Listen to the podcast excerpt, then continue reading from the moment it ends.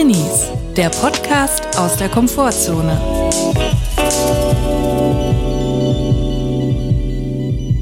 Hallo Leute, herzlich willkommen. Wir sind wieder zurück. Drinis is back. Ähm, wir hoffen, es geht euch gut und wenn nicht, ist auch okay. Wir sind inzwischen wieder auf dem Dachboden angekommen. Hallo Chris. Hallo Julia. Ja, die Frage, die gestellt werden muss, wie geht es dir?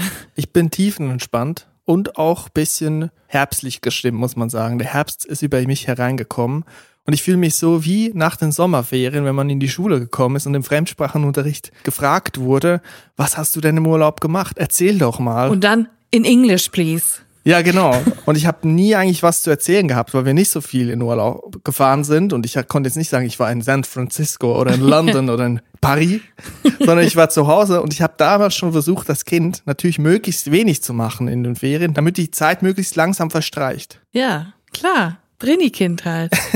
Ja. Und dann konnte man nie was erzählen, außer ja, ich war mit meiner Mutter in der Mikro. Aber ich bin oft einfach auf dem Bett gelegen und habe dann später, als dann irgendwie YouTube gab, habe ich viel geYouTubed und Tabs geöffnet und Sachen angeguckt. Aber manchmal bin ich einfach random wirklich auf dem Bett gelegen und habe gewartet und die Zeit genossen. Spätestens da hätte es dir auffallen müssen, dass du anders bist als andere. Das finde ich sehr sympathisch. Ich habe dann wirklich immer gesagt, als ich gefragt wurde, was hast du in den Ferien gemacht, habe ich gesagt, ja, wirklich nichts. Aber wirklich nichts. Ja. Also im Bett liegen und warten und hoffen, dass die Zeit möglichst langsam umgeht, damit ich viel von den Ferien habe. Aber so ähnlich war unser Urlaub auch und das gefällt mir daran. Also wir haben wenig Spektakuläres gemacht. Ich meine, sowieso die Situation lässt es auch gar nicht zu. Aber wir, selbst wenn sie es zugelassen hätte, hätten wir es nicht gemacht. Wir sind eigentlich die meiste Zeit am, am See oder in der Badi gelegen. Richtig. Und man muss ja auch sagen, für viele Leute in diesen turbulenten Zeiten, wo wir leben, in den schnellen digitalen Zeitalter, wäre auf dem Bett liegen ja auch schon was Extremes. Ja. Ich war schon damals sehr extrem unterwegs und so hat's ja eigentlich auch nicht verändert bis heute. Ja, wir liegen extrem viel am See und in, im Freibad. und man kann es so sagen, das Extremste, was wir im Urlaub gemacht haben, war, Wir sind mit dem Schiff gefahren und zwar sechs Stunden. wir haben eine extrem lange Schiffrundfahrt gemacht. Aber ich muss auch mal sagen, sechs Stunden sitzen, das muss man erstmal aushalten. Das will ich mal erstmal sehen, wie das die Leute machen. Das kann auch nicht jeder, ganz ehrlich. Das Lustigste ist, dass wir nicht zum ersten Mal diese Schiffrundfahrt gemacht haben, sondern im vollen Bewusstsein dessen, was uns erwartet und auch wie lange diese Schiffrundfahrt dauert, haben wir es einfach nochmal gemacht. Weil wir es so geil finden, einfach sechs Stunden auf dem Schiff zu sitzen und rumzugucken. Das reicht da völlig aus als Aktivität im Urlaub. Aber für mich ist es auch perfekt, also eine perfekte Drini-Aktivität, so eine kleine Rundfahrt auf dem See zu machen oder Klein. auf dem Fluss. Ja, sechs Stunden, aber es ist ja nicht nichts Weltbewegendes. Man macht jetzt nicht eine Kreuzfahrt irgendwie äh, durch den Pazifik, sondern man sitzt da sechs Stunden, man muss nicht viel machen und man wird durch eine schöne Landschaft geschifft. Und man hat nicht viel Kontakt zu Leuten, natürlich, da kommt wieder jemand, dann gehen wieder Leute vom Schiff. Ja. Aber es gibt nicht so viel zu tun für einen. Man sitzt halt da und man kriegt trotzdem viel mit. Auch diese Busrundfahrten, meines Erachtens Touristenbusse in den Großstädten, völlig unterschätzt meines Erachtens. Ja, komplett. Wenn es nicht so verpönt wäre und verachtet, äh, als junger Mensch äh, auf Butterfahrt oder wie heißt das, Kaffeefahrt zu gehen, ich würde es machen, ganz ehrlich. Ich war mal auf dem Pfannkuchenschiff in Holland mit meinem Bruder und wir dachten, wir machen jetzt mal einen schönen Ausflug zu so Windmühlen und da waren nur Rentner drauf und nicht Rentner kurz nach der Rente, sondern wirklich sehr alte Leute. Ja, also es war wirklich so haben- ein- eine Schiffrundfahrt, wo man nicht sicher war, kommen noch alle zurück oder stirbt jemand unterwegs. So alt waren die Leute. Aber waren die Pfannkuchen lecker? ich habe keinen einzigen gegessen. Was? Ich, ich habe auch niemanden Pfannkuchen essen Was? gesehen. Das ist doch der Grund, warum man auf ein Pfannkuchenschiff geht. Ich glaube, es waren alles Deutsche auf dem Schiff und die hatten keinen Bock, da die Euros auszugeben, weil die sind viel Weil zu teuer. so auf dem Schiff ist das alles viel zu teuer, das schmeckt doch gar nicht. Aber du warst genauso. Ich glaube, ich habe keinen Pfannkuchen gegessen, weil ich mich nicht getraut habe einzubestellen. Weil man muss ja dann sagen, was man da drauf will. Es sind komplizierte Bestellungen, ähnlich wie bei einem Döner, wo man sagen muss, ohne Zwiebel, mit Tomate, mit Cocktailsoße, ohne Den Pfannkuchen bitte ohne Tomate, Es mit ist- Zwiebeln. Ja, es ist nicht so ganz einfach. Und dann noch in einem Land, was man jetzt nicht so gut kennt. Ja. In einer Sprache, die man nicht so gut spricht. Auf einem Englisch meinem Fall. touristischen Pfannkuchenboot bestimmt ganz schwer, sich zu verständigen, wo nur Deutsche auf dem Boot sind. Aber ich möchte nochmal auf unsere Schifffahrt zurückkommen. Mir ist nämlich auf dem Schiff, auf hoher See, etwas bewusst geworden, was ich wirklich zu schätzen weiß. Und zwar die Kommunikation zwischen zwei verschiedenen Schiffen. So alle volle oder halbe Stunde, also auf jeden Fall einmal in der Stunde, mhm. ist uns nämlich ein ebenbürtiges Schiff entgegengekommen, das in die andere Richtung fuhr. Und es gab einen äh, ganz bestimmten Code, wie man sich dann verhält. Man winkt den Leuten auf einem anderen Schiff zu. Das ja. macht man einfach. Am Anfang habe ich immer nur den Kindern zurückgewunken, weil wenn ein Kind winkt, dann winkt man zurück. Das ist ganz klar. Mhm. Aber irgendwann habe ich Freude daran gefunden, weil es ist einfach die, es ist für mich der perfekte Grad an Kommunikation mit Menschen. Das Schiff war mindestens zehn Meter entfernt vom anderen Schiff, eher 20 sogar. Man hat Abstand, man sieht die Leute nicht genau, nur so einen groben Klumpen Mensch, der da ist. Man winkt sich zu, unverbindlich, freundlich. Man freut sich, dass man die anderen sieht, obwohl man sie nicht kennt. Und äh, man winkt sich vor allem deswegen freundlich zu, weil man weiß, in drei Sekunden sind sie wieder weg. Und dann sieht man sich nie wieder. Warum winkt man sich eigentlich zu? Warum freut man sich, dass man einander sieht? Ist es so, weil wir vielleicht nicht, der Mensch nicht gemacht ist, um auf dem Wasser zu sein und wir uns ja. freuen, hey, wir dominieren die Natur, wir fahren hier und wir winken uns zu. Die Menschheit hat es geschafft, Leute. Vielleicht, wenn man bei Flugzeugen näher aneinander fliegen würde, würde man vielleicht auch winken. Ich glaube, es wäre dasselbe Phänomen. Leute, wir haben die Physik überwunden. Wir fliegen hier, wir sind über den Wolken, wir dominieren diese, diesen Erdball, wir winken uns zu. Wir ich möchte Freude. bitte nicht so nah in meinem Leben irgendwann mal an einem anderen Flugzeug fliegen, dass man sich zuwinken kann. Aber ich finde auf jeden Fall, ich weiß es jetzt zu schätzen, das Winken als Kommunikationsmittel auf einem Schiff. Ich habe es wirklich genossen. Ich habe den Leuten gerne gewunken, auch irgendwann voller Elan. Ich war komplett drin, meine Arme mhm. waren permanent oben. Ich habe schon einen halben Sonnenbrand an den Armen, weil ich halt einfach die ganze Zeit gewunken habe. Ich hatte riesige Freude daran. Ich wusste, hey, Gerda und Urs, wir sehen uns nie wieder. Komm, wir winken uns mal. Und dann hat der Dampfer noch so gehupt. Es war so richtig, ah, es war so richtig schön. Eigentlich auch ganz gut, wenn man jetzt ein Trainee ist und man viel zu Hause ist und man hat viel, nicht so viel Kontakt zu Menschen und man möchte wieder mal das erleben, bisschen unter Menschen zu sein und sich bisschen zu spüren, aber ohne Kontakt zu haben. Aber Geht nicht man zu auf einen, viel. Genau, nicht zu viel, wohl dosiert wie Microdosing, so ein bisschen wie Methadon für, für Sozialkontakte. Methadon für Trainees. Dann geht man auf ein Schiff und winkt sich zu. Und ich muss aber auch ganz ehrlich sagen, ich war da ein bisschen anders drauf. Vielleicht hast du es gemerkt. Ich war reservierter Ja. im Winken. Bei mir gab's wie eine Tür, da kam nicht jeder rein bei mir mit dem Winken.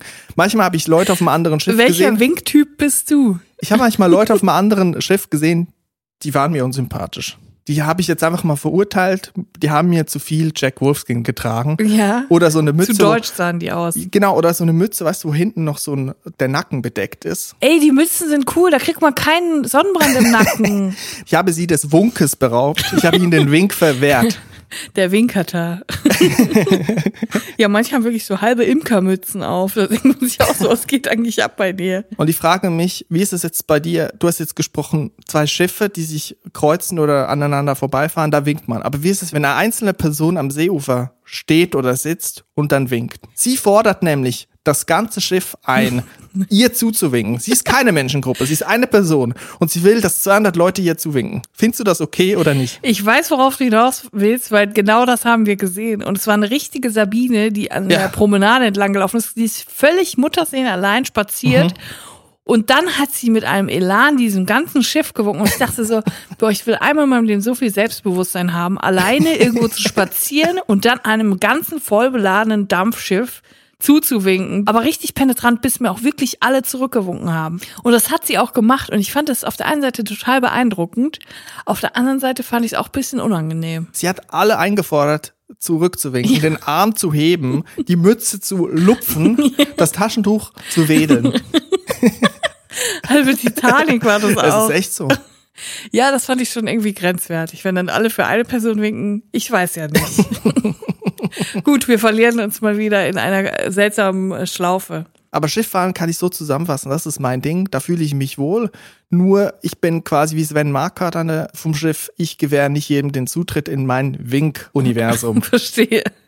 Die härteste Tür von Winkhausen. So, und ich möchte jetzt mal auf ein anderes, völlig anderes Thema. Völliger Kontrast zu, zum Thema Schifffahrt und Winken. Es geht um das Thema Taschendiebstahl.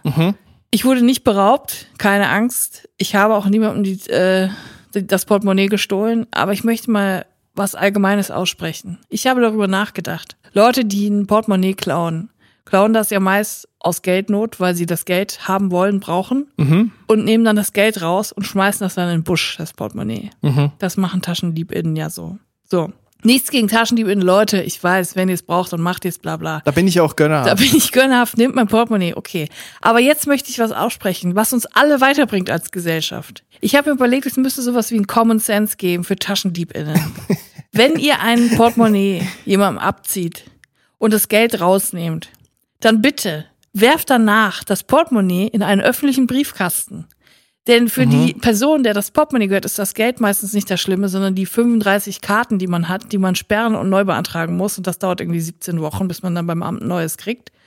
Deswegen werft es in einen öffentlichen Briefkasten, dann wird das Portemonnaie von der Post zum Besitzer, zum Besitzerin geschickt. Ich finde, das sollte Common Sense unter TaschendiebInnen werden. Ich möchte mich dafür jetzt aussprechen. Von der Diebinnenperspektive ist das nämlich auch ein super gutes Alibi. Man kann nämlich sagen, ich habe die Brieftasche gar nicht geklaut. Sie ist rausgefallen. Ich habe sie gefunden und die 150 Euro, die Chris Sommer immer auf der Tasche trägt, die habe ich als Finderlohn genommen. Ja. Ich, hab, ich war so, Ich habe mich selber ich, ausgezahlt. ich habe mir das Geld rausgezogen und die Brieftasche aber in den Briefkasten geworfen und die kommt ja dann wieder zurück. ja. Also es ist auch für beide Seiten Es ist klug. eine Win-Win-Situation. Es ist so. Und manchmal hat man ja auch irgendwie Fotos oder irgendwas im Portemonnaie, was irgendwie keinen materiellen Wert hat, aber einen, einen wie nennt man das, einen, einen historischen Wert, was weiß ich. Emotional. Emotionalen Wert. Und da muss man einfach dieses Portemonnaie Mhm. haben und das Geld ist dann scheißegal. Also bitte, wenn ihr das hört, wenn ihr jemandem eine Brieftasche klaut, ich möchte euch jetzt nicht dazu anspornen, aber wenn ihr das tut, dann bitte werft danach die Brieftasche in einen öffentlichen Briefkasten. Es ist ja, der nächste Briefkasten ist sicher nicht weit. Ich frage mich auch, wann wird die Polizei und Rudi Zerne mit Aktenzeichen XY endlich akzeptieren, dass man Verbrechen nicht aufhalten kann. Und sie gehen in der Sendung dazu über zu sagen, okay, beraubt uns, aber macht es menschlich. Ja, genau. Ihr könnt unsere Brieftaschen und unsere Handtaschen, unser Gepäck klauen, aber die wichtigen Sachen müsst ihr wieder zurückgeben. ja, genau. Das ist so ein bisschen progressiv mal sein. Ja, nicht sagen, wirklich. wir verbieten euch das, ihr dürft das nicht oder nur eine halbe Stunde in der Woche klauen oder nur fünf Minuten am Tag. Nur Eigenbedarf klauen. Nur wenn du dreimal Zähne putzt am Tag, darfst du eine halbe Stunde klauen, sondern wir sagen, ihr dürft das alles, es ist legal, aber illegal ist es, die wichtigen Sachen nicht zurückzugeben. Ihr müsst das machen, obligatorisch. Ja, ich bin komplett deiner Meinung. Ich möchte da jetzt, ich möchte da jetzt auch äh, schnellstmöglich Antwort haben von der Redaktion. Meinst du, ist Taschendieb in ein Beruf für Drinis oder eher das Gegenteil? Ich glaube, es ist eher das Gegenteil, weil wenn man währenddessen überrascht wird, entdeckt wird, entlarvt wird, ist es so unangenehm. Es wäre, glaube ich, überhaupt nichts für Drinis. Es ist ja schon interessant, weil man, man hat ja Kontakt zu Menschen, man beklaut sie, aber man hat auch keinen Kontakt, weil man muss keinen Smalltalk führen. Außer man ist Trickantänzer, Antanztricker. Antricktänzer. Ach so, ja, genau so rum. Nein, auch nicht. Aber du weißt, was ich meine, wo man Ja. sich dann um den Hals wirft, irgendwo in einer abendlichen Passage und sagt, hallo, habt ihr auch eine gute Zeit? Und zack, ist das iPhone 12 weg. Es ist halt eine sehr einseitige ähm, zwischenmenschliche Kommunikation, würde ich mal behaupten. Also nicht unbedingt was für Drinis eigentlich so. Nee, außerdem geht es nur draußen. Es sei denn, man hat die Leute irgendwie bei sich zu Hause, die man beklaut, seine eigenen Gäste. Dann ist vielleicht, wenn man Freunde, Freundinnen beklaut, dann ist es vielleicht was anderes. Vielleicht eher Einbrecherin. Also man geht in die Häuser rein, in die Wohnung, wenn niemand zu Hause ist. Ja, das ist cool. Und dann das ist, glaube ich, eine Drini-Sache, weil dann kann man sich mal so umgucken, wie andere Leute wohnen, ohne dass man sie äh, persönlich antrifft. Mal gucken, haben die eine Trinkblase? Was sind ihre Snacks so? Was haben, sie, Pudelmax. was haben sie so da? ja, ja. Haben sie Heizkissen, Heizcape? Wie ist ihre Ausstattung? Auch ich mal glaube, das, umgucken. ich glaub, das wäre mehr Drini geeignet, als äh, Taschendiebin zu sein. Wurde bei dir schon mal eingebrochen? Nee, bei mir wurde noch nie eingebrochen und äh, keine Ahnung. Ich glaube, es ist relativ unwahrscheinlich, dass bei einem eingebrochen wird. Ist nicht so wahrscheinlich. Aber bei mir wurde mal eingebrochen, beziehungsweise bei meiner Familie. Ich war noch ganz klein. Oha. Und ich ging auch als Held ein bisschen aus der Geschichte. Je nachdem, wie man es liest. Also ich war wirklich klein. Ich war vielleicht drei oder vier oder so. Ich weiß nicht, man sagt, glaube ich, ab vier setzt das Gedächtnis ein. Wir waren da abends weg bei Freunden, noch nicht mal lange, weil ich war ja klein, ne? sind dann irgendwo um neun oder zehn oder so nach Hause gekommen und dann haben wir gesehen, die Tür war aufgebrochen. Wir haben in einer Wohnung gewohnt, über einer Blumenhandlung damals. Ja. Und ich bin dann sofort rein gestürmt und danach hat die Polizei gesagt, dass es so aussieht, als wären die überrascht worden und die geflüchtet aus unserer Wohnung, über den Balkon gesprungen. Wir haben in der ersten Etage gewohnt und dann geflüchtet. Ich habe also die TäterInnen vertrieben aus unserem Haus und vielleicht noch Schlimmeres verhindert. Du als dreijähriger, vierjähriger Bub Ja, hast sie aus der Wohnung gescheucht. kann mich aber nicht daran erinnern. Ich habe nur gemerkt, ja, krass, dass unsere Katze so viel Unordnung machen kann. Das hätte ich nicht gedacht. Das waren meine Gedanken damals, das weiß ich noch. Dass unsere Katzen die Juwelen jetzt äh, für sich geklaut hat, das finde ich ja wirklich unverschämt. Und damals gab es nämlich auch die Erzählung von der Polizei und ich bin mir nicht sicher, ob das meine Mutter dann erfunden hat oder ob das wirklich so war. Die hat mir nämlich gesagt, damit ich wieder gut schlafen kann in meinem Kinderzimmer, hat die gesagt, meine Mutter, ja, die EinbrecherInnen, die haben einen Ehrenkodex und die fassen nicht die Sachen der Kinder an. So, da wären wir wieder bei diesem Ehrenkodex-Ding von Taschendieben und so. Das ist aber wirklich ein guter Ehrenkodex. Aber ich bin mir nicht sicher. Ich habe dann schon behauptet, äh, hey Mama, hey Papa, mir fehlen 100 Franken, könnt ihr mir die bitte wieder geben? Da habe ich mal so versucht. Hab damals schon in ETF investiert, das darf man nicht vergessen. Aber das war eine heftige Sache. Vor allem auch, also danach, äh, ich hatte halt irgendwie dann Probleme zu schlafen auch als Kind und dann haben die einfach gesagt, ja, die wurden dann übrigens wieder gefangen, so im Nachbardorf. Und das Krasse war, was wirklich aber gestimmt hat, sie wurden nie gefasst, die TäterInnen. Aber was wirklich passiert ist, im Dorf wurde auch gleichzeitig ein Restaurant ausgeraubt, was geöffnet war. Die hatten unten also ganz normal Restaurantbetrieb und ich glaube oben war so ein Tresor, wo die das Geld, Bargeld gelagert haben.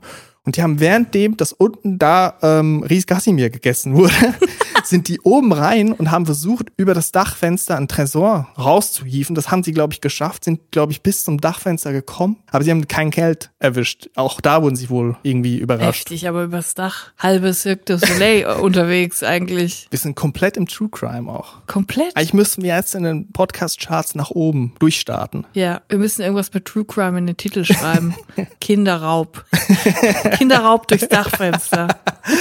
Harter Tobak, den wir hier besprechen. Ich glaube, ich locker das Ganze jetzt mal auf. Und zwar, ich habe ein Bubble-Update. Ich sag's, wie es ist. Ich habe was äh, dabei. Ich habe was auf der, auf der Kante in der Tasche dabei. ich würde euch gerne updaten, in welcher Bubble ich gerade versunken bin. Ja, gerne. Ich habe ja bekanntermaßen immer, ich bin immer in einer Bubble und ich ziehe dir jetzt mal dein Bubble-Update aus der Tasche und schicke dir dann den Briefumschlag zurück. Dankeschön. Bubble Update.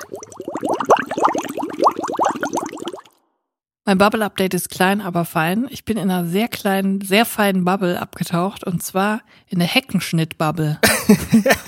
ich habe nämlich einen Instagram-Account entdeckt von James Todman, James-Todman, ein englischer Gärtner oder Heckenschneider. Es ist, ich weiß nicht, er macht eigentlich nur das. Hecken und kleine Bäume schneidet er. Buchsbäume? Ja, und es war so richtig akkurat, also so richtig rund, wie wirklich, also einfach ein Kreis. So richtig beeindruckend. Ich kann mich da komplett drin verlieren in so Videos, wo Hecken so akkurat geschnitten werden. Ich habe mich selbst überrascht. Ich habe mich selbst nicht wiedererkannt. Ich fand das teilweise richtig sexuell anregend. Also in der, in der, wenn, der, wenn die Hecke dann so komplett rund ist, dann wuschelt der nochmal so mit der Hand durch, dass die letzten Blätter runterfallen und dann wobbelt der Busch so. Aha, so aha, web, web. und es ist ziemlich, es ist ziemlich geil. Er lässt die Büsche twerken. Er lässt die Büsche twerken. Leute, James Todman, ich kann es wirklich nur empfehlen. Es ist irgendwie satisfying, wenn alles so akkurat ist, auch wenn es natürlich mega spießig aussieht. Aber ich finde es einfach ein wahnsinnig beeindruckendes Handwerk. Und geht es ihm darum zu zeigen, wie er es macht? Oder ist es einfach unkommentiert satisfying Videos, wie man sie so kennt? Oder wie ist, wie Nein, ist es gemacht? es ist unkommentiert, er redet nicht, aber er hat so eine ganz bestimmte Heckenschere, die er sich da auch immer irgendwie so ähm, so bestimmten Steinen irgendwie so Mhm. scharf ähm, Schleift. schleift, genau. Und äh, das ist so eine ganz große Schere und mit der macht er so ganz akkurate, ähm, filigrane Sachen und das ist irgendwie total aufregend. Also es ist jetzt nicht so extra auf ASMR gemacht, sondern es ist einfach so, er zeigt, wie er das macht. Aber es ist trotzdem echt cool. Ja, das werde ich auf jeden Fall auschecken. Das klingt interessant. Ich bin auch schon länger in einer Bubble, da geht es eigentlich auch um Pflanzen, aber ganz woanders. Um Cannabis. Nein, es geht um Terrascaping. Es kommt von Aquascaping, Terrascaping, das ist von Aquarium und Terrarium. Da geht es darum, für, für so Tiere dann. ja, im Prinzip ist es daraus entstanden, dass man natürlich ein Aquarium macht und da kommen dann Fische rein, aber den Typen, den ich vor allem angucke, der macht Terrascaping und da kommen auch gar keine Tiere dann rein. Das ist eigentlich mehr wie ein schöner Zimmerbrunnen, kann man sich vorstellen. Ja. Der baut dann so Steine, so Berge, so Miniaturlandschaften mit Moos und das sieht dann aus wie eine Wiese oder so, So kleine Bäume. Zen-Gärten auch. Ja, genau. Ich glaube, der ist schon davon inspiriert. Der heißt Asu, A-S-U. Kann man auf YouTube gucken, da findet man das bestimmt. Einfach nur Asu. Mhm, das findet man. Er hat einen ziemlich großen Account. Gucke ich mir sehr gerne auch vorm Einschlafen zur Beruhigung an. Ist auch so satisfying. Und manchmal aber, es ist sehr ruhig und es ist unkommentiert. Aber manchmal sch- schneidet er so Styroporplatten. Uah. Und da kennt er kein, keine Gnade. Nein, Aber das ist das schlimmste Geräusch. Ich hasse Styropor, das ist das schlimmste Geräusch. Da muss man ein bisschen aufpassen. Da würde ich auch ihn, falls er Deutsch versteht und zufällig diesen Podcast hört, würde ich auch sagen, hey, vielleicht da mal ein bisschen runterpegeln, das Grüß Ganze. dich, Asu, erstmal. Schön, dass du eingeschaltet hast. Aber es ist wirklich schön und es geht nicht darum, dass da Tiere drin sind, was ich auch irgendwie entspannt finde. Ja. Es geht einfach darum, dass man möglichst schön ein Terrarium macht, das dann so aussieht wie eine Miniaturlandschaft. Das ist echt faszinierend, auch ein großes Handwerk. Und dann nimmt er so spezielle Klebstoffe und dann muss das halten am Glas. Dann macht er die Glaskästen selber auch teilweise mit schönen Silikonfugen. Oh. Ich kann das empfehlen, das ist echt schön. Und dann hat er auch manchmal so Haze, Nebel. Ja, finde ich mega.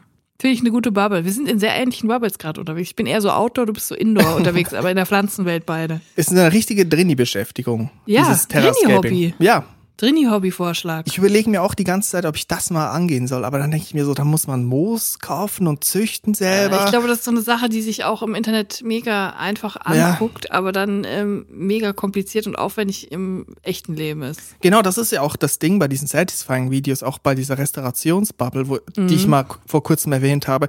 Das ist natürlich auch so gemacht, dass es einfach aussieht. Oh, Ja. und dann macht er die Schraube und fräst die raus. Da muss man natürlich genau messen, die krassen Werkzeuge haben. Es gibt eine Riesensauerei, das sieht man alles nicht. Und die Stellen, wo er ausrastet, weil irgendwas nicht funktioniert und dann den Hammer sich gegen den Kopf schlägt, schneidet er natürlich raus. Also diese ganzen Verzweiflungssachen und stundenlang sägen, ohne dass irgendwas abgeht, wird natürlich rausgeschnitten. Das ist aber das Entertainment der ganz großen Bühne. So muss es sein. Die Illusion des Ja. leichten Unterhaltens muss gewährleistet sein, wie im Podcast, wie in der Samstagabendshow. Ja. Das muss, Das große Erwachen kommt immer dann, wenn man es dann selbst nachmachen will. genau. Oder mal bei einer TV-Aufzeichnung im Studio selber sitzt. Kann ich euch auch empfehlen, wenn es dann wieder möglich ist. Mal gucken, wie die Leute einfach komplett ausrasten, Ja. weil irgendwas nicht funktioniert. Ja, gut, das wäre das Bubble-Update, oder? Sind wir da jetzt schon? Darf ich dich noch auf was ansprechen? Ich habe gesehen, du hast das neue Sims-Pack runtergeladen. Ja. Ich habe es nicht nur gesehen, sondern du hast wochenlang davon gesprochen. Oh, ich war es so gibt bald aufgeregt. ein neues Sims-Pack. Es gibt ein neues Sims-Pack. Ich muss es unbedingt Ja. spielen. Ich muss es runterladen. Dann hast du es runtergeladen. Dann hattest du keine Zeit, es zu spielen. Dann hast du wieder gesagt, ich muss es spielen, ich muss es spielen. Und hast du es denn jetzt endlich gespielt? Ja, ich habe es gespielt und es war wirklich schrecklich, weil ich habe das vorbestellt und ich war so aufgeregt auf diesen Tag, wenn es endlich kommt. Ich glaube, 22. Juli kam es raus. Und dann habe ich äh, direkt an dem Tag ist das natürlich runtergeladen worden und ich wusste, dass ich es habe und ich konnte aber nicht, weil ich arbeiten musste und ich hatte keine Zeit und ich hatte wirklich keinen einzigen Tag Zeit zu spielen und es war wirklich so, ich habe das neue Sims Pack, ich muss es jetzt spielen, ich muss es jetzt spielen und im Urlaub habe ich es endlich geschafft es zu spielen und es war so eine Erleichterung. Kannst du mal für die Leute, die nicht Sims spielen, mal kurz Die erklären, Leute was, hören hier hoffentlich gar nicht zu. was Also ist es für ein die Erweiterungspack? Es ist ja was Spezielles. Es ist endlich mal wieder ein richtig geiles Erweiterungspack. Also ich finde es geil, weil es gibt jetzt die Möglichkeit, Tiere sich zu halten zu Hause. Alpakas, ähm, Kühe, dann gibt's Hähne und äh, wie nennt man Hennen? ich habe mich gerade komplett gefragt, wie man die nennt. Küken gibt's auch. also Tiere für draußen, keine Haustiere. Ich glaube, das gibt's ja schon länger. Ja, genau, Haustiere gibt's ja schon mit Katzen und Hunden. Und es ist richtig cool, es macht richtig Spaß. Ich muss sagen, ich habe richtig große Mühe, mich auf neue Spiele einzulassen. Also Sims spiele ich ja auch Mhm. das öftere Mal, aber es fühlt sich immer wie Arbeit an. Schon beim Sim erstellen finde ich schon, oh, wie, wie soll die Person aussehen, was äh, und random auf random zu Zufall zu klicken. Das, Das ist geht mir nicht. das ist mir zuwider, das muss schon fein austariert sein und da scheitere ich auch an meinen eigenen Ansprüchen. Dem Vor allem, es gibt ja dann auch noch fünf verschiedene Anlässe, zu denen man sie kleiden muss. Ja. Es reicht ja nicht nur die Alltagskleidung, sondern Nachtkleidung, heißes Wetter, kaltes Wetter und alles mögliche Badekleidung und so. Das muss alles bis ins kleinste Detail muss es ausge, austariert werden, wie die Person sein soll. Das ist schon aufwendig. Ich spiele auch gerne Story-getriebene Spiele, sowas wie äh, Ghost of Tsushima habe ich letztes Jahr gespielt oder davor auch Red Dead Redemption. Und danach ist es auch echt immer schlimm. Ich fall immer in so ein Loch, wie nach einer Serie, die beendet ist, nach zwölf Staffeln mit 3000 Folgen. Und danach weiß ich nie weiter und muss mich erstmal so ein wirklich ein halbes Jahr davon erholen, bef- bevor ich sagen kann, jetzt geht eine neue Story los. Und aktuell bin ich in so einer Phase, ich weiß nicht, was ich tun soll. Ja, bei dir ist es halt so ein Trennungsschmerz und ich kann dazu nur, ich kann da nur milde lächeln und sagen, das passiert dir nicht, wenn du Sims spielst. Weil Sims ist einfach eine Konstante, das ist immer da und es wird immer erneuert und es gibt immer neue Packs seit acht Jahren gibt's Sims 4 und deswegen habe ich diesen Trennungsschmerz einfach nicht, weil ich kann immer darauf zurückgreifen. Und diese Storyspiele sind mega geil, aber die sind dann irgendwann an einem Punkt vorbei und durchgespielt und das finde ich halt ist halt so ein bisschen schade. Ja, das stimmt. Lass uns doch mal das Bubble-Update für diese Woche mal beenden. Ich bin Ja. gespannt, wohin dich die Sims-Reise noch treibt und wie lange Sims 4 noch verlängert wird, bis es aufgegeben wird und ein Ey. Sims 5 kommt. Aber es ist ja vielleicht auch was Cooles. Das war's mit dem Bubble-Update für diese Woche. Bubble Update. Ich habe neulich was Schlimmes gesehen, was mich an unsere damalige ähm, Sache erinnert hat mit dem Startup Wasserwerk, mit den Hipsternamen für äh, Grundnahrungsmittel und andere Sachen. Die Startupisierung äh, der Firmennamen ist noch weitergegangen. Es ist wirklich nicht mehr auszuhalten. In Köln gibt es eine Zahnarztpraxis, die heißt Zahnliebe. äh, wirklich, das ist wirklich so schlimm. Also Zahnliebe. Ich möchte gar nicht äh, anfangen, also ich, ich kann da gar nicht viel zu sagen. Ich habe eigentlich nur eine Frage. Ist das Logo dann so Zahnliebe, Punkt? Boah, das kann sogar sein. Ich weiß es gerade nicht, ich kann es dir nicht hundertprozentig sagen, aber es könnte wirklich sein. Weil ich möchte gerne mal so äh, TypografInnen da draußen, GrafikerInnen, mal sagen, hey, man kann auch statt einen Punkt ein Komma machen. Es muss nicht immer natürlich Punkt, lokal Punkt, regional Punkt, bei dir zu Hause Das ist so Punkt. theatralisch immer, diese Interpunktion. Ich verstehe das auch nicht. Das ist so Poetry Slam 2008. So wichtig kann das doch gar nicht sein. Also die Aufzählung, oder? Und wirklich, ich habe mir wirklich Gedanken gemacht, wenn jetzt Zahnliebe, wenn das jetzt losgeht, wenn Praxen jetzt solche Namen haben, was kommt als nächstes? Zum Beispiel habe ich, ich habe mir Notizen gemacht, ich möchte dir kurz vorlesen und ich möchte von dir wissen, was du davon hältst. Urologieliebe. Fräulein Neurodermitis. Darmspülung Manufaktur. Oder Hals-Nasen-Ohrenwerk. ja, sehr gut, sehr gut, sehr gut. Hals-Nasen-Ohrenwerk finde ich mit am besten. Bei Urologieliebe finde ich das ein bisschen ungelenkt. Das ist meine einzige Kritik. Da würde ich Harnleiterliebe oder sowas schreiben. Oder Urololie, nee, Uroliebe. Uroliebe. Aber ich finde Fräulein Neurodermitis auch gut. Das ist sehr gut, ja. Also Läden, die auch schon so Fräulein im, ach, ich könnte mich schon wieder, das ist schon wieder.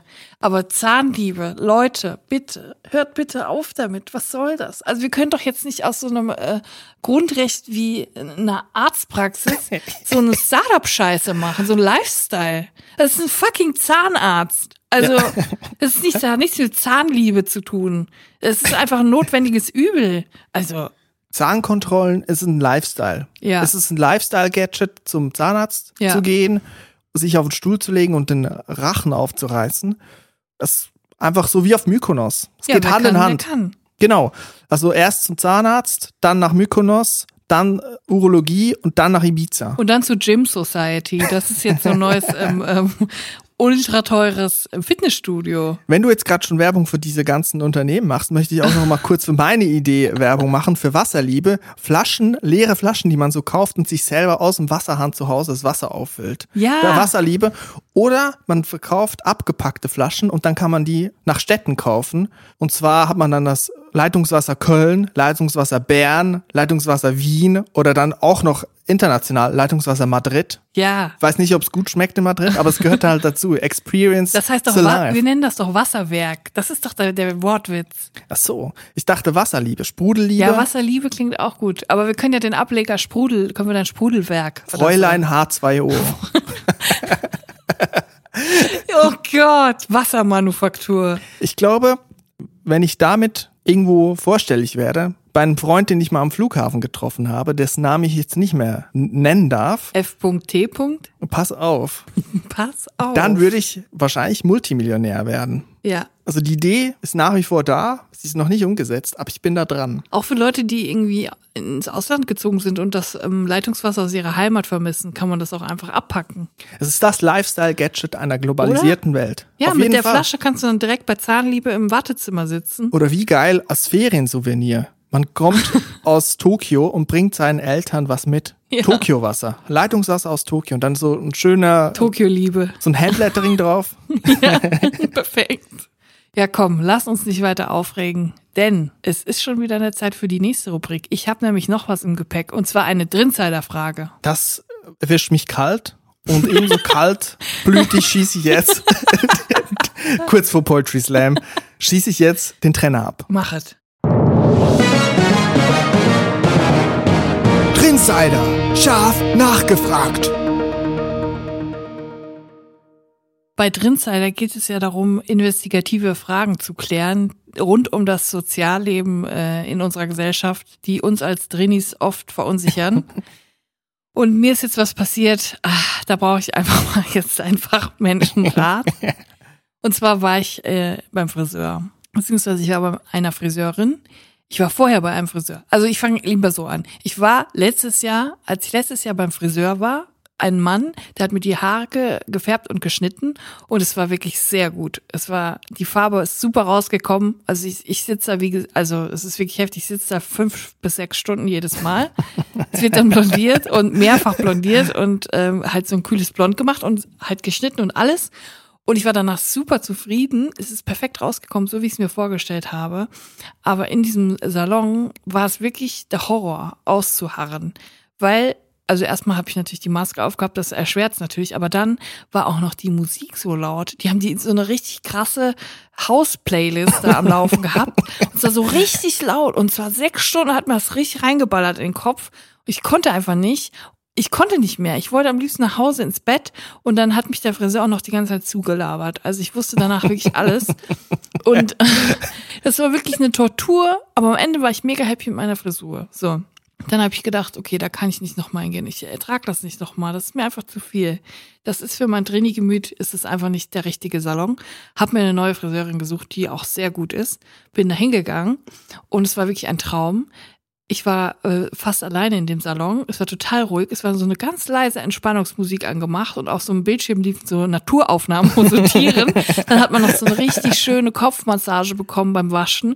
Es war wirklich, es war wirklich Wellness für die Seele. Ich habe mich so wohl gefühlt. Die war so nett, die Frau. Es war einfach wunderschön. Es war ein wunderschönes Erlebnis. Ich habe die fünf, sechs Stunden sind umgegangen wie zwei Stunden.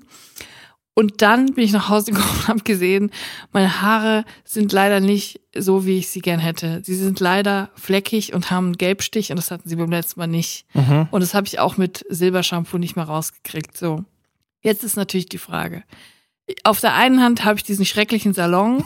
Die sind nett, keine Frage, aber es ist wirklich eine Zumutung, da zu sitzen. Es ist wirklich hammerhart. Es ist so viel, ja. es ist Überflutung aller Reize. Es ist viel zu viel von allem. Aber die Frisur war zu 100 Prozent. Auf der anderen Hand habe ich die neue Friseurin, die super cool ist, super nett, super kompetent auch. Ich will gar nicht das absprechen. Super Salon, Entspannung pur. Es war so schön ruhig. Ich habe mich danach so gut gefühlt. Aber die Frisur ist so bei 70 Prozent.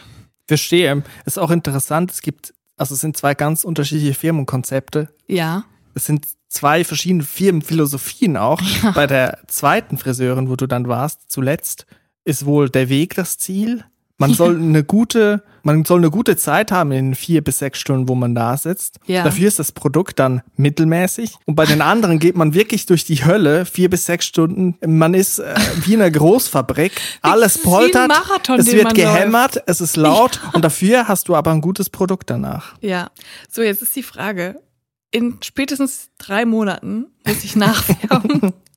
Jetzt ist die Frage, gehe ich zum alten Salon gehe ich da rein, mache mir irgendwie Oropax in die Ohren und halte es irgendwie aus. Oder B, gehe ich zu anderen Friseurin und sag, ähm, das ist irgendwie fleckig, können wir da was dran machen? Was ich mich wahrscheinlich nicht traue, deswegen werde ich einfach gar nichts sagen und es einfach nochmal färben lassen. Aber Richtig, ich glaube, du wirst nie was sagen, du wirst dich nie beschweren. Ich werde mich nie beschweren. Der einzige Weg, das jetzt zu beschreiten, ist im Slalomkurs. Also du wechselst ab. Einmal gehst du dorthin, einmal dorthin, einmal dorthin. Oder was auch möglich ist, du gehst erst zu den guten, lauten Friseuren ja. und lässt dir die Hälfte der Frisur machen. Die Hälfte des Arbeitsprozesses lässt du Den dort machen. Kopf. Und danach sagst du, Leute, ich muss nach Hause, ich kann nicht mehr. Gehst aber dann zur anderen Friseurin, wo es noch entspannt ist, kannst dich dort erholen und sie muss dann eigentlich nur noch den Abschluss machen. ist eigentlich auch nur zehn Meter entfernt. Du kannst ja wirklich zwischendrin changieren oder auch einfach die zwischen den einzelnen Arbeitsprozessen hin und her wechseln, mal gucken, ob sie es merken. Strähne für Strähne einfach. Du machst einfach bei beiden einen Termin und wechselst immer hin und her. Ja. Und dann denkt sie, die eine sagt, oh, jetzt haben wir schon geschnitten, habe ich gar nicht mitgekriegt. Dann fährt sie. Ich sag dann immer, ich gehst du gehe kurz anderen. eine rauchen und dann bin ich kurz weg, zehn Genau. Minuten. Dann gehst du zum anderen und sagst, oh, haben wir schon gefärbt, habe ich gar nicht mitgekriegt. Mach mal zweite Schicht. Dann gehst du zur anderen. Dann nimmt sie die zweite Schicht, spielt sie raus. Das klingt total unaufwendig und gar nicht anstrengend. Ich glaube, unterm Strich wird das der entspanntere Weg ja, als der erste Salon. und auch der einzige Lösungsansatz. Da frage ich mich auch, am Ende eines jeden Friseurinnenbesuchs wird ja der Spiegel herumgereicht, herumgeführt hinter dem Kopf und gefragt, passt's denn so? ja. Da möchte ich Warum haben Drinnis immer so ein Problem damit zu sagen, wenn was nicht passt? Ja, da möchte ich dich fragen, hat Ja. schon mal überhaupt jemand gesagt, das passt nicht? Hast du es schon mal über ja, aber es war miterlebt? garantiert kein Drini. Also ich kenne Leute, auch aus meinem familiären Umfeld, die lassen regelmäßig im Restaurant Essen zurückgehen. Und es ist mir wirklich, es ist mir so unglaublich peinlich. Ich finde es peinlich, sowas zu machen. Also wenn es dir nicht schmeckt, dann hast du das, das Falsche ausgewählt. Und äh, gut, wenn da jetzt ein halber Fuß noch irgendwie drin ist, dann kann ich es verstehen. Aber wenn es irgendwie nicht zu 100 Prozent dein Ansprüche hat, halt einfach die Schnauze und isst dein Essen. So schlimm kann es gar nicht sein, dass du es wieder zurückgibst.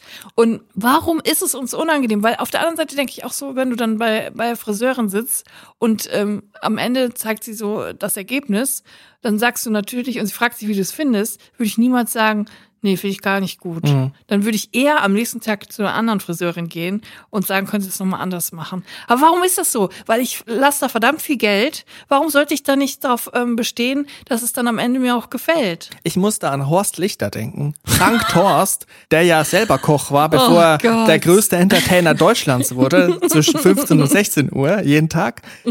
Der hat nämlich gesagt, er lässt Essen nie zurückgehen im Restaurant. Er bestellt immer neu, wenn es ihm nicht schmeckt oder was nicht gut zubereitet ist, weil er weiß, wenn ein Teller zurückgeht und sie nochmal was neu dran machen, dann werden in der Küche Dinge mit dem Teller gemacht, die, von denen man lieber nicht Oh, komm, wissen möchte, was es war. Weil er selber die Erfahrung gemacht hat, dass auch mal, ich sag mal so, reingerotzt wird in den Teller. Hör auf! Ja, ich möchte auch den Leuten jetzt Drinseiter, das ist wirklich fast ein Ableger von Jenke. Da muss man auch mal die Leute äh, helfen und ihnen einen Leitfaden fürs Leben geben. Und das möchte ich, wenn man vom Sankt Horst, Horst Lichter, der große Entertainer, lernen kann, dann sollte man das auch tun. Und ich würde nie einen Teller zurückgehen lassen, schon alleine deswegen. Ja, gut. Also da, vielleicht hat es auch was Gutes, dass wir das niemals tun würden, weil dann erleben wir sowas auch nicht. Und andererseits Leute, die die ganze Zeit motzen, weil zu viel Salz, zu wenig Salz, der Kaffee ist zu kalt, der Kaffee ist zu warm. Vielleicht trifft es dann auch wirklich die richtigen mit Ja. der Spucke. Wer weiß das schon. Okay, also ich habe jetzt noch keine abschließende Lösung für das äh, Friseurproblem gefunden, aber ähm, ich tendiere eher dazu, nochmal ähm, zu der Guten zu gehen und es einfach nochmal zu machen und darauf zu hoffen, dass es beim zweiten Mal einfach dann besser ist. Und wenn nicht, werde ich auch nichts sagen und dann wieder hier sitze und wieder die gleiche Frage stellen. Ich denke, hiermit konnten wir deine Frage abschließend klären und ein für alle Mal beantworten. Ja, vielen Dank. das war Drinseiter. Drinsider. Scharf nachgefragt. Wirklich erfreulich diese Woche war eine Insta-Story, in der wir beide markiert worden sind und Leute, die uns auf Instagram folgen, haben das schon gesehen. Jemand hat eine andere Person auf, ich glaube Tinder war es, gesehen, die die Kekszeit, unsere Snack der Woche von vor paar Wochen, als Profilbild erstens hat und zweitens glaube ich, als Text hat, ich will knutschen und Drinis Podcast hören. Also Ja. klare Und ich glaube noch Erkennungsmerkmale. ein Habermas äh, Quote äh, im Namen oder so. ja, genau, dies, das, ne? Dies, das oder so, ja. Und das muss ich sagen, das ist ja wirklich der Oberhammer. Das freut mich so sehr aus tiefstem Herzen, dass Leute jetzt sagen können, ohne groß zu plappern, ich mag nicht so gerne reisen, ich mag nicht so gerne Menschen, Ja. ich gehe nicht so gerne Bier trinken, dass man einfach sagen kann, ich höre gerne Drinis Podcast oder ich bin Drini und dann vielleicht auch noch das Kekszeitbild als Profilbild, dass man jetzt da einen- so einen Geheimcode hat, dass die Leute direkt wissen, ah, das ist hier die Phase, da, da sind wir dabei. Ja, das finde ich gut, aber noch besser fände ich eigentlich, wenn's, wenn wir den nächsten Schritt gehen und sagen, es gibt eine Singlebörse nur für Drinnies. Ja. Und dann müsste Ja. diese ganze Scheiße von wegen Ibiza, Mykonos, bla bla bla, äh, wow, wir treffen uns alle und sind so happy im Park. Das müsst ihr alles gar nicht durchleben, sondern man trifft sich wirklich nur mit Leuten, die auch Drinnies sind. Das ist doch wirklich ein Traum, eine Drinni-Singlebörse. Drin da. Drin da. Drin da. Wir machen Drinder. Leute, Chris, du musst jetzt das Patent anmelden. Drinder. Das wäre perfekt. Leute, Also, wenn sich genug Leute finden, dann müssen wir dieses Ding machen. Ich glaube, es würden sich so viele Leute dadurch finden, weil sie checken, ich bin nicht allein, es gibt noch andere Leute, die so sind wie ich. Und dann gibt es auch nicht diesen immer diesen Clash, den man hat, auch in Beziehungen. Die eine Person will irgendwie Work and Travel in Bolivien machen, die andere Person will einfach zu Hause bleiben. Das Ja. gibt es da nicht. Bei Drinder sind Ja. wir alle, wir, Ja. sind, wir sind alle so, wie wir sind. Ja. Oh Gott, jetzt habe ich gerade wirklich, ich habe gerade einen Moment. Ich will diese, Sag will, den Namen nicht. drin da. Ach so, Entschuldigung. Ich will, ich will die, ich will die Drinder-Domain jetzt saven. Julia, ich muss das alles piepen. Wir müssen die Drinder-Domain saven. Ja. Deswegen müssen wir jetzt mit dem Podcast aufhören. Leute, Ich muss noch was sagen, ich habe den Mann Zeigefinger hochgehoben. Solange es drin da nicht gibt, kann man ja auch mal im Tinder-Profil schreiben, Drini. Oder ich höre gerne Drinis Podcast. Ja. Weil dann wissen direkt alle wichtigen Leute, die man ansprechen möchte, was da Phase ist. Und ich glaube, ich habe schon in früher Folgen mal mir einen Geheimcode gewünscht, wie man sich verständigen kann. Vielleicht auch auf der Straße. Man müsste vielleicht irgendwie, ich weiß nicht, eine Kappe aufsetzen oder eine Armbinde oder so, dass man sich verständigen kann. es gibt doch diese Zahlencodes für Buchstaben. Ja. Vielleicht kann man das mit drin. A, B, C, D, 4, Oh Gott, R. Das ist irgendwo ganz hinten. Äh, 17, keine Ahnung. Etwa 17? Aber ihr, ihr wisst schon, was ich meine. Man könnte sich den Zahlencode einfach irgendwo notieren. Die, die es wissen, die wissen's. Und die, die es nicht wissen, müssen es nicht wissen. Also, Leute, das Erkennungszeichen von Drinis. Drin da. Leute, wir müssen jetzt diese Domain wechseln. Aber bevor wir jetzt die Weißt Domain du was? saven, Weißt du was, wenn es einen Hype gibt über die App, heißt das dann drin da waren. jetzt reicht's, komm jetzt auf. Brainstorming zu spät abgebrochen. Wirklich viel zu spät. Leute, wir machen jetzt Schluss. Aber was wir noch sagen wollen, was ich noch sagen will, wenn ihr unseren Podcast gut findet, dann wisst ihr ja, abonnieren nicht vergessen. Wenn ihr wollt, könnt ihr das einer Person, die ihr kennt oder vielleicht mehreren Personen, die ihr kennt, die ihr mögt, die ihr nicht mögt, könnt ihr unseren Podcast empfehlen, dass sie ihn auch hören. Das hilft sehr und uns hilft vor allem, wenn ihr bei Apple Podcasts eine Bewertung schreibt, weil das hilft uns sichtbar zu bleiben. Und äh, wenn ihr das könnt, wollt, macht das doch gerne. Und wenn nicht, ist auch okay, dann hört einfach nur unseren Podcast. Sehr viele Leute haben das schon getan und dafür sind wir euch wirklich dankbar. Yes. Danke dafür.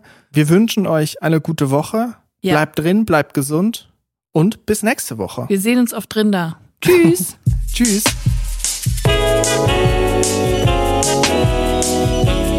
Drinnies, der Podcast aus der Komfortzone.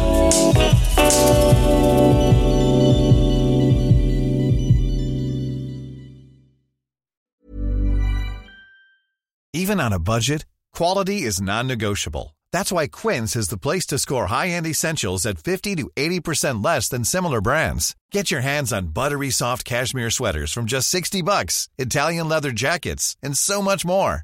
And the best part about Quince, they exclusively partner with factories committed to safe, ethical, and responsible manufacturing. Elevate your style without the elevated price tag with Quince. Go to quince.com slash upgrade for free shipping and 365-day returns.